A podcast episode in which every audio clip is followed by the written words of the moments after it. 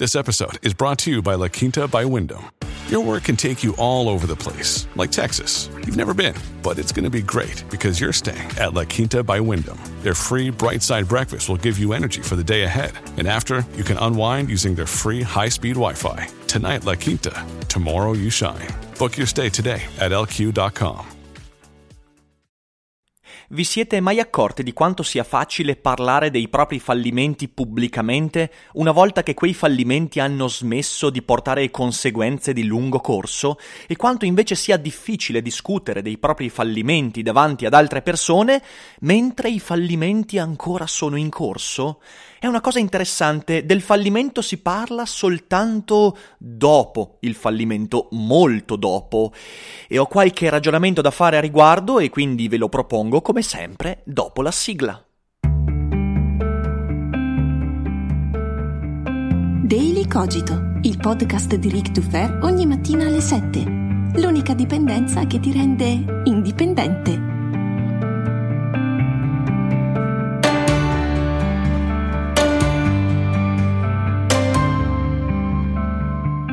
Ciao a tutti, buongiorno e bentornati anche quest'oggi qui su Daily Cogito. Io sono Rick e l'argomento di quest'oggi mi è stato proposto durante una discussione nella chat dei miei mecenati di Patreon. Ed è venuto fuori questo, che molti youtuber, molti comunicatori, molti personaggi in vista, tra i quali anche il sottoscritto, hanno parlato varie volte in passato del fallimento, dei propri fallimenti, ma col senno di poi, cioè a molta distanza da quegli stessi fallimenti momenti un po' per farsi belli, un po' per esorcizzarli, un po' per ispirare. Cerchiamo di ragionare su questo fatto perché mi tocca da vicino ed è interessante e vorrei cogliere però l'occasione per ringraziare la mia community di Patreon perché ragazzi in questi giorni abbiamo compiuto tre anni, tre anni di Patreon, tre anni di Patreon du Fer e nella chat dei miei mecenati emergono sempre tantissimi argomenti di discussione che poi io cerco anche di portare qui su Daily Cogito, nei video e via dicendo. È molto molto bello. Quindi grazie a voi, eh, grazie per questi tre anni, mi avete sostenuto, mi avete dato una mano, avete fatto crescere il progetto insieme a me e siete stati un supporto non solo economico straordinario. Grazie, grazie, grazie e andiamo avanti così. Adesso torniamo a noi. Il fallimento è complicato. Avere a che fare con il fallimento significa avere a che fare con quei momenti in cui la nostra vita contraddice i nostri programmi, per quanto fossero belli, per quanto fossero fatti e finiti, per quanto fossimo sicuri a un certo punto quei programmi verranno distrutti. In ogni campo, nel campo lavorativo, nel campo sentimentale, nel campo eh, delle amicizie e anche ovviamente della salute, della vita, insomma il fallimento ci mette in difficoltà e anzi direi che la difficoltà della nostra vita è il fallimento e ogni difficoltà che non risolviamo si traduce in un fallimento, solo che ci mettiamo molto tempo per fare i conti con quel fallimento. E in passato a me è capitato di parlare di fallimenti, ne ho parlato con Wesa, ne ho parlato nei podcast, ne ho parlato...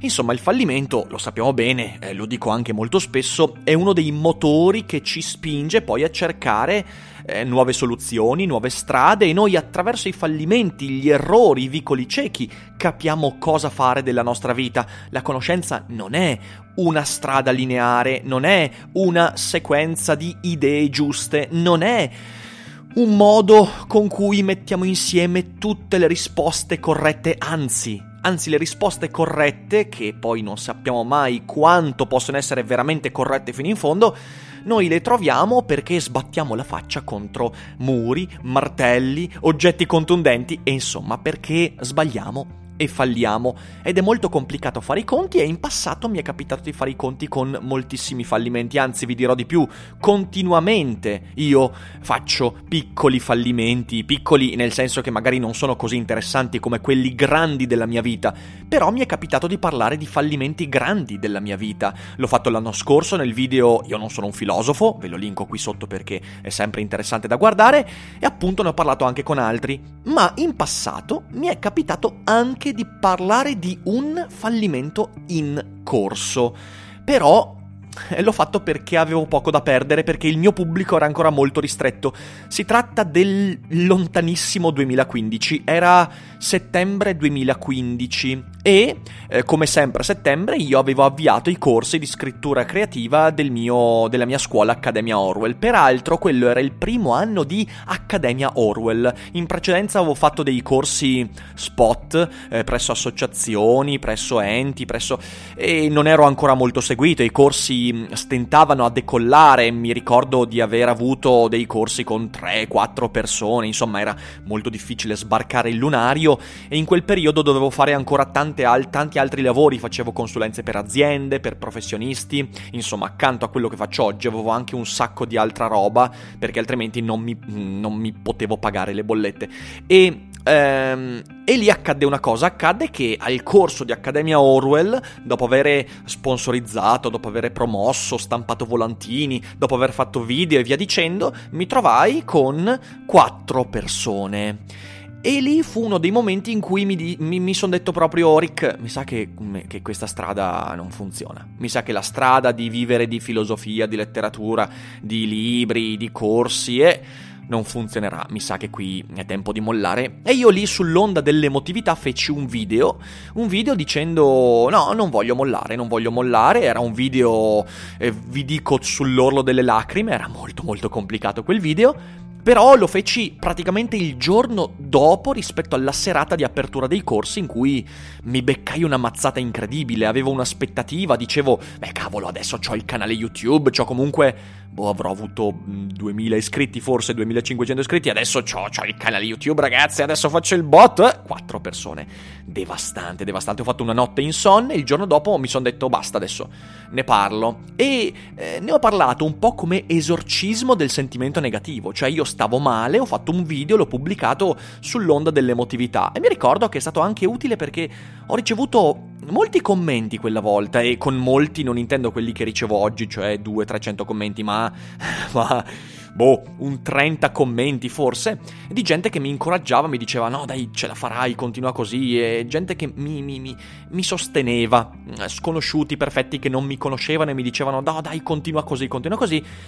E io eh, mi rendo conto che quel video l'ho pubblicato un po' sull'onda dell'emotività, un po' perché, perché non avevo molto da perdere. Ecco, la critica che mi faccio oggi è che forse oggi non credo che avrei la forza di farlo. Perché? Perché parlare pubblicamente di un fallimento contraddice l'immagine di successo che una persona seguita da molti, nella nostra idea, dovrebbe trasmettere.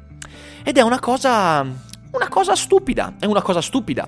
Eh, oggi io non pubblico un video del genere perché fortunatamente fallimenti così grossi, cioè fallimenti di avere alte aspettative che poi contraddicono il risultato finale, non ne sto avendo. Però, però quella lezione mi porta a dire, sai che se domani dovessi incappare in un fallimento grosso, io vorrei dirlo pubblicamente, vorrei dirlo, non so se ce la farò, beh quella sarà una sfida che affronterò in futuro, nella speranza di non dovermi mai scontrare con un fallimento grosso, e in effetti sto cercando di mettere in atto tanti piccoli fallimenti nella mia vita proprio per evitare che poi si cumuli quell'aspettativa che ti spinge al grosso fallimento, però questo è un altro discorso. Col fallimento mi sono accorto che si fa i conti nel tempo, cioè ci metti molto tempo per fare i conti con un fallimento. Questo è uno dei motivi principali per cui non vediamo video, podcast di persone che raccontano il proprio fallimento nel mentre in cui accade. Vi dico di più, io stesso, se avessi fatto passare due o tre mesi dopo quel fallimento, il video l'avrei fatto diversamente, ma non con l'obiettivo di farmi bello, ma con l'obiettivo, con la consapevolezza del fatto che tu, nel momento in cui fallisci, non hai gli strumenti cognitivi per dare ordine a quel fallimento, perché un fallimento grosso è come quel momento in cui si rompe la tazza per terra, i cocci finiscono ovunque e tu puoi anche mortificarti in quel momento, l'ondata emotiva, magari era la tua tazza preferita, la tazza, la tazza che porti avanti, che, che, che ti accompagna da tutta la vita, che, con cui facevi colazione a sei anni. Insomma, l'ondata dell'emotività ti porterebbe a fare un video, a raccontare quel fallimento su quel momento in modo scomposto, in modo forse anche inutile eh, forse in, un, in, in, modo da cercare conforto altrui. Se tu però aspetti 4-5 giorni, magari nel frattempo aggiusti la tazza, la metti a posto, magari la tazza non è esattamente come prima, ma magari è impreziosita dalle crepe, e allora potresti parlare di quel momento drammatico non più con l'obiettivo di farti consolare, ma con l'obiettivo di ispirare. Ecco, Col fallimento si fa i conti nel tempo e deve passare tempo perché nel presente tu fai i conti in modo inaspettato. E allora vi racconto un altro fallimento del passato. Quando io ho scritto il mio primo romanzo, I pianeti impossibili, e peraltro in questi giorni io sto mandando i pianeti impossibili in PDF alle persone che stanno partecipando alla caccia a Spinoza, quindi se comprate un mio libro di Spinoza e Popcorn in questi giorni in libreria con le ultime copie della prima, eh, della prima tiratura, riceverete via mail eh, una copia in PDF del mio primo romanzo, I pianeti impossibili, che è praticamente introvabile in giro per le librerie, su Amazon è proprio introvabile, eh, quindi insomma...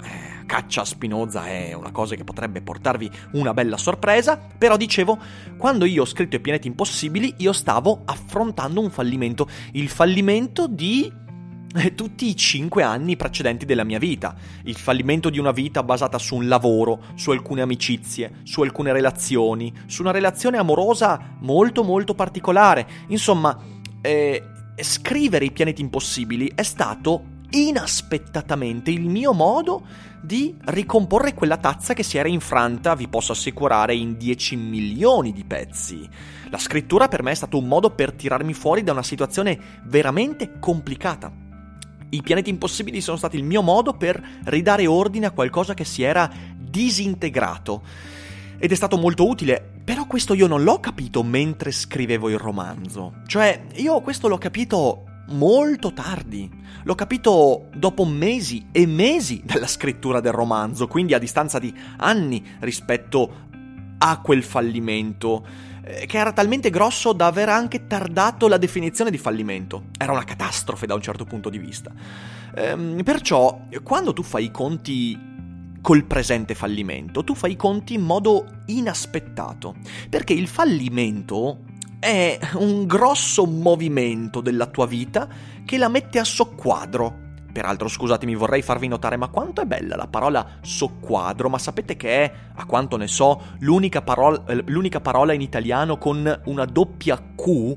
Che figata incredibile. Comunque, dicevo, il fallimento è difficile da affrontare nel presente perché è il momento in cui la tua vita viene messa a soqquadro, in cui perciò anche i tuoi strumenti per raccontare quel fallimento vanno all'aria. E ci vuole del tempo per capirlo, ci vuole tempo per dare un nome a quel fallimento, ci vuole tempo per formarsi il nuovo linguaggio che ti permetterà di rivedere a quel momento e riuscire a restituirlo in una forma comprensibile. È difficilissimo infatti trovare qualcuno che parli pubblicamente del proprio fallimento perché spesso, e lo ribadisco quando il fallimento è grosso, non sto parlando delle cose minime, cioè nel senso magari una relazione di 2-3 anni finisce e tu riesci a raccontarlo, certo, poi a distanza di mesi lo racconterai comunque meglio perché avrai ampliato i tuoi strumenti per raccontarlo e dare un ordine a quell'evento. Eh, però quando invece si tratta di magari una vita distrutta eh, per una scelta sbagliata, per un progetto storto, per chissà che cosa, una vita magari, magari dieci anni di lavori, dieci anni di progetti mandati all'aria, beh in quel caso lì è complicato trovare qualcuno che ne parli pubblicamente nel momento in cui accade. Sapete perché? Perché quello è il momento in cui il fallimento è molto più simile a un breakdown, proprio a un esaurimento, a uno sbroccare. Eh, il fallimento è molto vicino al Breaking Bad di Walter White, che è il fallimento di un'intera vita. E cosa fa Walter White di fronte al suo breakdown? Si mette a spacciare metanfetamine. Non esattamente il modo con cui ti aspetteresti che un insegnante di liceo affronti il proprio fallimento. Eh, insomma, se io cominciassi a parlare del mio fallimento nel momento in cui quel fallimento grande, invasivo avviene, non riuscirei a farlo se non in modo scomposto, appunto attraverso un linguaggio disordinato, attraverso quello che gli altri potrebbero definire una follia, il che non significa che io non possa farlo. L'elogio della follia di Erasmo lo dice chiaramente, nel momento di maggior disperazione la follia è l'unico modo per ritrovare il senno. E questo è importante da capire, ma è difficile parlarne pubblicamente, esporsi pubblicamente. Questo è il motivo per cui tutti ne parlano dopo. Ma nel frattempo, e questo è un altro punto importante, è estremamente, estremamente delicato e fondamentale nel privato trovare qualcuno con cui parlare dei fallimenti in corso, cioè il fatto che qualcuno non si esponga pubblicamente nel parlare del proprio fallimento in atto non significa che non se ne possa parlare, significa che parlarne pubblicamente forse ti porterebbe a dire delle cose di cui poi potresti pentirti e che prolungherebbero le lunghe spire magari di quel fallimento ma è fondamentale trovare qualcuno con cui discutere di quella cosa. Ecco, io nei grandi fallimenti della mia vita ho avuto quella fortuna. Avevo persone con cui discuterne e avevo anche la scrittura in quel fallimento che si è tramutato nei pianeti impossibili e poi nel mio progetto attuale avevo qualcuno con cui parlarne e quando poi è fallito quel primo anno di Accademia Orwell di cui ho parlato all'inizio del podcast, avevo Ari con cui parlarne, avevo altre persone con cui parlarne, quindi mi ero circondato di persone che mi davano sostegno perché quando falliamo cerchiamo conforto. Parlare pubblicamente, invece, è una cosa che facciamo quando il fallimento ha trovato il suo sedimento, cioè ha sedimentato, è stato metabolizzato. E sapete perché? Perché in quel momento noi non lo facciamo per farci belli, almeno io quando parlo dei miei fallimenti non lo faccio per farmi bello, no? Lo faccio perché il fallimento, quando lo vivi, ti richiede qualcuno a cui chiedere conforto. Quando trova la, la, sua metabolizzazione, eh, a quel punto può diventare materiale utile per essere di conforto agli altri. Ecco allora il motivo per cui tanti youtuber, tanti podcaster, tanti creatori di contenuti parlano dei propri fallimenti di ieri e non di quelli di oggi. Perché è difficile trovare conforto nei confronti del pubblico, cioè che il pubblico ti dia un conforto reale e ti permetta di venire fuori dal tuo fallimento, perché il tuo fallimento lo vivrai se riesci a trovare qualcuno di vicino a te che ti dia una mano. Ma questo poi si tramuta nel fatto che quando il fallimento avrà sedimentato il proprio linguaggio e sarà diventato qualcosa di narrabile, potrebbe diventare un discorso di conforto agli altri. Ecco allora perché? Perché io ci ho riflettuto a lungo dopo quella domanda nella chat dei miei mecenati e me lo sono detto, mi sono detto ma, ma vuoi vedere che in realtà siamo così tanto paraculi da parlare dei fallimenti solo quando ci fa comodo? No, no, le cose non stanno così. Le cose stanno esattamente come io ho cercato di dirle qui. Tu quando fallisci hai bisogno di una persona a te vicina che ti conforti e ti aiuti a venirne fuori ma quando il fallimento ha trovato la sua forma definitiva, quando la tazza è stata ricomposta, allora lì puoi essere tu di ispirazione agli altri.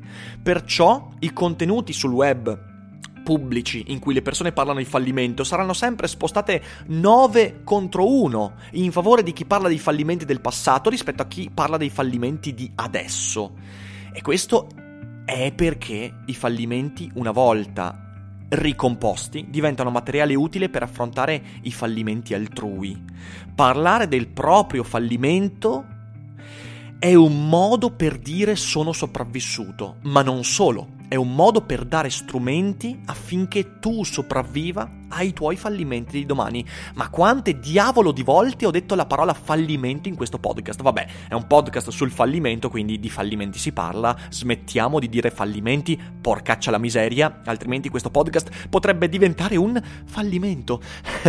Insomma, io spero di aver portato qualche ragionamento utile durante questa puntata e voi con un commento potete dirmi cosa ne pensate. Ovviamente qualcuno di voi potrebbe comunque dire no, no, ma voi fate questo perché siete dei paraculi e avreste tutte le ragioni perché questa potrebbe essere sicuramente eh, l'apparenza. Però magari quando vi capiterà di affrontare un fallimento, eh, potreste anche ricorrere a uno dei miei video, dei video di Wesa, dei video di Gio Pizzi, dei video di chi ha parlato di fallimenti e magari trovare ispirazione e perché no conforto. Eh, allo scopo di reincollare per bene quei pezzi di tazza che amate così tanto.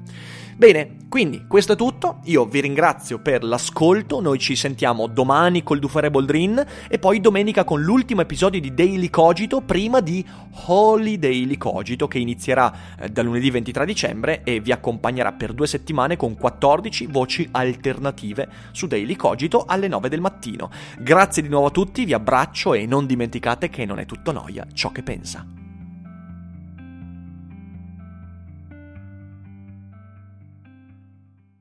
Hiring for your small business? If you're not looking for professionals on LinkedIn, you're looking in the wrong place. That's like looking for your car keys in a fish tank. LinkedIn helps you hire professionals you can't find anywhere else, even those who aren't actively searching for a new job but might be open to the perfect role. In a given month, over 70% of LinkedIn users don't even visit other leading job sites. So start looking in the right place. With LinkedIn, you can hire professionals like a professional. Post your free job on linkedin.com slash people today.